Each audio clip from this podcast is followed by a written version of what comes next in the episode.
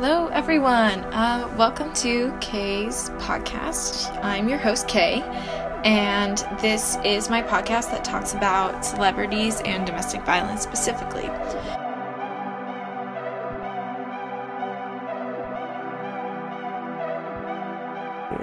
The reaction of girls, however, um, to blame Rihanna was a, was a, a, a, huge reinforcement of the stigma that exists in our culture, this victim blaming.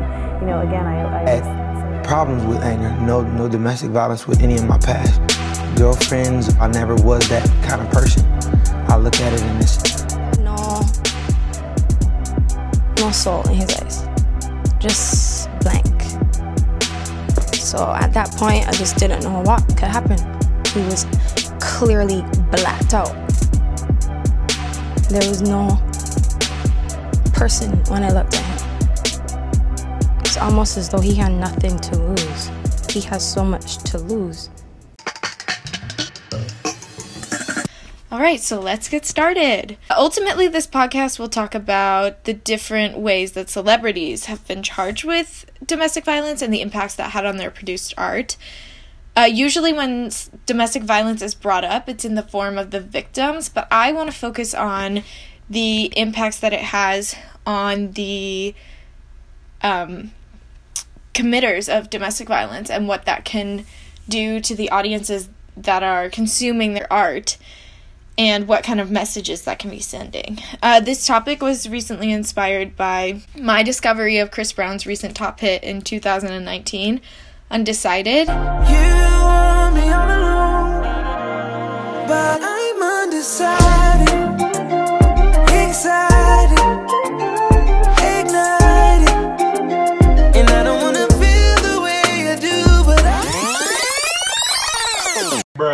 While Chris Brown has been on the top hits charts before and is famously known for his music, in 2009 he pled guilty to the abuse of his girlfriend at the time, Rihanna.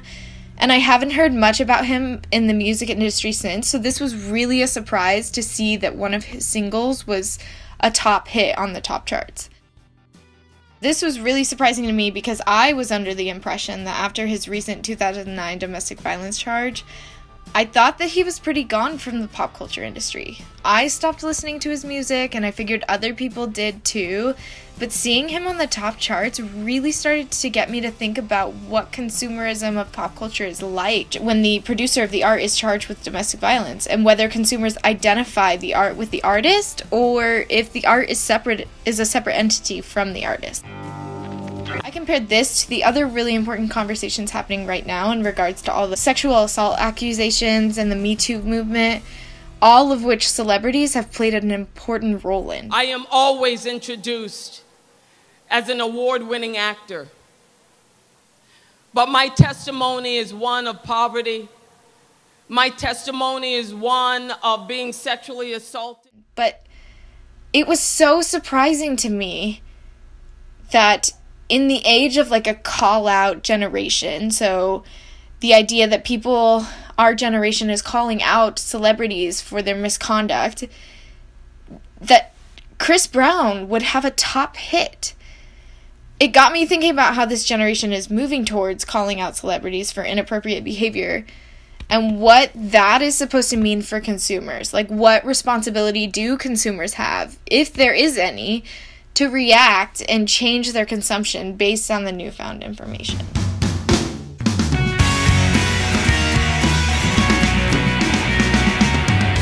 When starting to research the topic, I was surprised to find that domestic violence is more present in celebrities than I originally thought when I was doing the research, the first things that pop up are the perspective of victims of domestic violence. And I found a lot of really important conversations about domestic violence, victims, and their survivors, and their inspiration to their fans about how strong they were and that it can happen to anyone. But the online conversations about celebrities that commit violence against another person are very limited.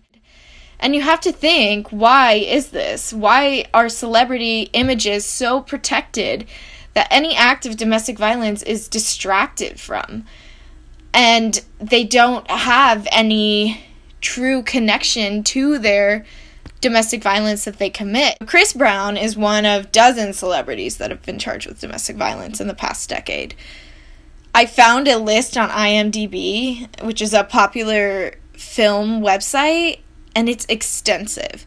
It includes well known celebrities like music artist Ozzy Osbourne, actor Charlie Sheen, Alec Baldwin, Johnny Depp, the rapper Eminem, actress Emma Roberts. All of these people have been charged with some form of domestic violence.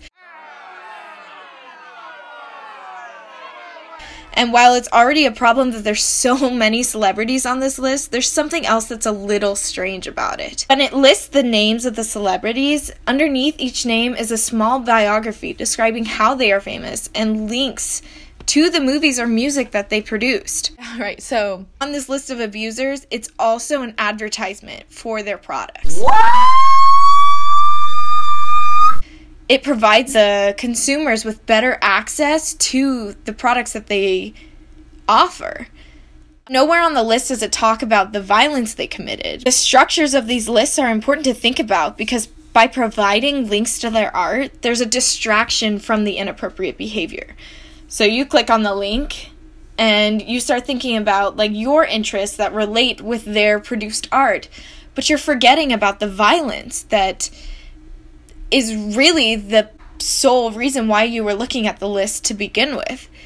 These distractions are what enable them to continue to be famous without any consequences for their actions. So then the question becomes what role do consumers have in changing this, in making sure that they are held accountable for the violence and the responsibility that comes with committing violence against another person. Our consumers, the people that need to change the way that these lists are presented or change the way that the conversations are happening about these abusers, or is it more on the producer side? So, should IMDb, who created this list in the first place, be the reason, be change the way their list is outlined so that it focuses more on the violence aspect and doesn't promote com- consumerism of the products that these artists are producing? Or should it even be further back in the production process where the what they can produce is regulated because of their history with violence?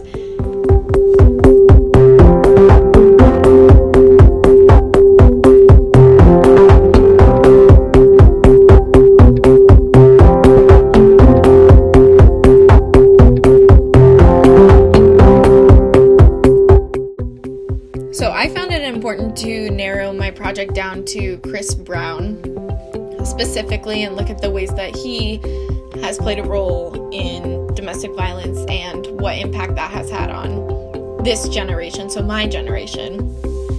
Just because I feel like I kind of grew up knowing what happened um, in 2009, and he was really big when I was in middle school and like listening to his music. And then when the whole 2009 thing happened, I kind of made sure later on that I wasn't listening to his music. Now, consumption specifically plays a major role in determining the accountability that celebrities are held to when they commit acts of domestic violence.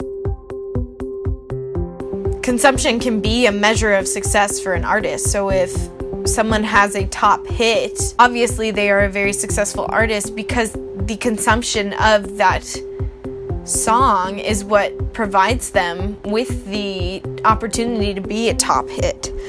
So for Chris Brown, his first hit, Run It song, was removed from the top hits radio almost immediately after the 2009 incident, after it had been there almost four years after uh, the 2005 release date. And I'm sure you all have heard it.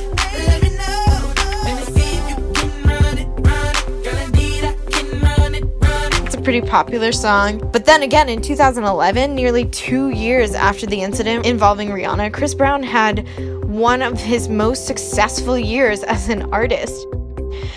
Which doesn't make sense considering his top hit had to be taken off of the billboard. So, what caused him to bounce back almost immediately and be popular again in 2011. And it's the idea that consumers don't identify the art with the artist. So consuming something based on someone's own interests is what enables artists to become so popular even after committing domestic violence. So if someone likes a song, they don't have to necessarily like the individual that's producing it, they just like the song. And that causes a lot of complications because then there's no accountability that's held ever. Because if you're just consuming something based on your own interest, there's not going to really be anything else that holds that artist accountable unless consumers stop and make that choice to put their morals before their interests or their likes and understand that the only way that an artist is going to feel an impact is when consumers stop and make the choice to protest an artist's work based on their actions and their behaviors.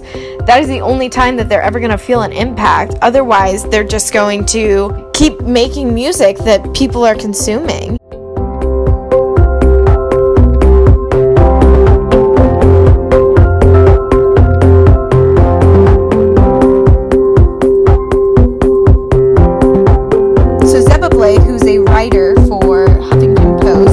Article about why do famous men keep getting away with violence against women. From this, she identifies a consistent trend that famous men in particular have an easier time dismissing their identity as an abuser. She mostly discusses an incident with Dre having a violent history and its relationship with the success of Straight Outta Compton and his three billion deal with Apple for Beats Electronics, despite his relationship with domestic violence in the past. Uh, but she also includes a list of men that she de- describes to be extensive, which she also calls out consumers to start asking why is this occurring? Why is this list so long? And why do we give men the ability to just move past these acts of violence and still be successful with like a $3 billion deal with Apple.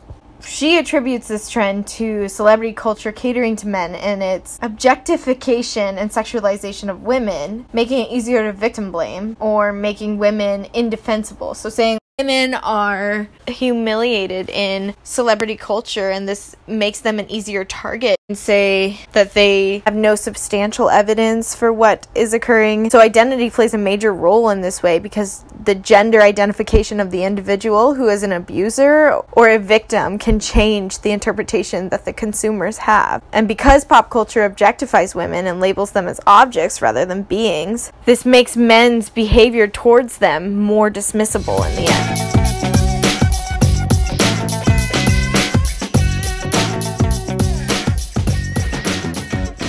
So while we're talking about how it's easy to dismiss this behavior because these victims are women, this brings up a good point about different voices when the topic is being covered by news media, who is speaking out about what happened to them, so the victim or the abuser. And specifically with a focus on Chris Brown, he came out with his documentary called Welcome to My Life in 2017. And in the documentary, he talks a lot about the incident that happened. My trust totally was lost with her. From there, it just went downhill. We would fight each other. She would hit me, I would hit her. Um, and but it never was okay. You know, she's fighting me, and I'm like, look, I'm telling you the truth. I swear to God you know, I'm telling you the truth, stop it. So then she hits me a couple more times, and I, and I just kind of just, it doesn't go from translation to, let's sit down, I'm telling you the truth. It goes to, now I'm finna be, be mean and be evil. I remember she tried to kick me. It's like just her just being upset. But then I really hit her, like I, like I, with a closed fist, like I punched her, you know, and, and it uh, busted her lip.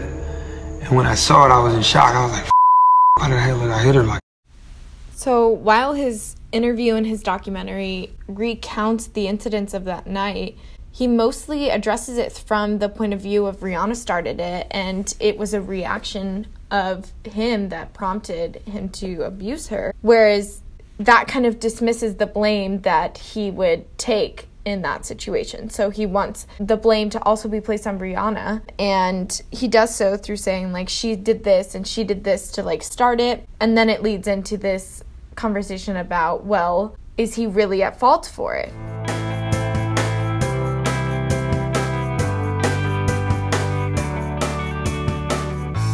Another point to get from that interview is he talks about the situation in a way that it wasn't him and he wasn't that person. He didn't know who that person was that was abusing her. I've never ever had problems with anger. No, no domestic violence with any of my past girlfriends. I never was that kind of person.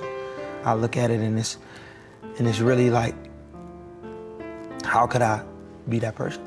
So he's not at fault because he didn't know who that person was that was abusing Rihanna. It wasn't him. It was this being that took over his his person and started doing that. But in reality, it was him. It was a behavior that was started by him and followed through by him. And in order to not accept full responsibility for it, he's trying to paint the picture that he has no idea who that person was, and that person wasn't him. In an NPR article that was surveying the young people who were outside of a Chris Brown concert, uh, they said close to 50% of the young people thought that Rihanna was actually responsible for the incident. These same opinions are still present years after the abuse as they continue the surveys, and most of them recognize that Rihanna played a role in the incident, but they don't know exactly how or what role she played, and some of them just dismiss his behavior and say, well, yeah, but I don't like him, I like his music. But then attending his concert, if you just like his music, would you attend a concert and then provide him with revenue or profits in that way? And the answer needs to be no, because when you look at it from Rihanna's side, the impacts of domestic violence go beyond something that money can fix the broken arm, the black eye, it's gonna heal. That's not the problem. It's the scar inside. If the victims feel that way, then it should be along the same lines for the abuser. Celebrities are considered idols to people who love their music or love their pro- their art. So when they are abusing other people, this sends the message that this is okay because there are idols. You would not idolize someone that would do something that you wouldn't deem appropriate. So if you're watching, or if kids are watching and they see their idol engaging in abusive behavior, they then think it's okay and that normalizes domestic violence. But if we are to continue to call out this behavior, then there needs to be consequences that recognize and show that this behavior is not okay. The individuals that engage in this behavior are held accountable to what the consequences would be. Okay, so here's the big call to action moment. And bear with me because it won't require a lot from you, but definitely maybe some changes and preferences. As the host of this podcast, I'm saying you do have a responsibility to make change when it comes to celebrities and domestic violence. As a consum- consumer, you need to be educated. Do your research, know whose art you're consuming because you are what makes them successful. Consumers have the power to change the message that is being sent. There are millions of artists in this world and that means that we shouldn't have celebrities who abuse and also have a net worth of over 60 million. It's also important to have these conversations with friends. Tell your friends what a shitty artist someone is because of their domestic abuse history and let them know that they should also make change. Success in the music industry and in other popular culture industries as is driven by consumption. And when you stop consuming the art, and many others do as well, it will show. Calling out this behavior does nothing unless consumers of popular culture actually make change in their consumption. Every year, more than 10 million men and women in the US are subject to domestic violence. More than one in three women, or 35.6%, and more than one in four men in the US report having experienced rape, physical violence, and or stalking by an intimate partner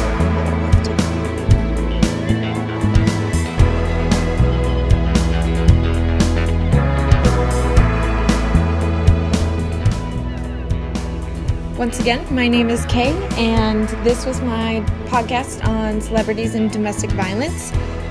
Uh, if you're ever interested in learning more about it, you can research it. There's a lot of really cool articles that talk about the impacts that come out of it. And I hope you enjoyed listening. Thank you.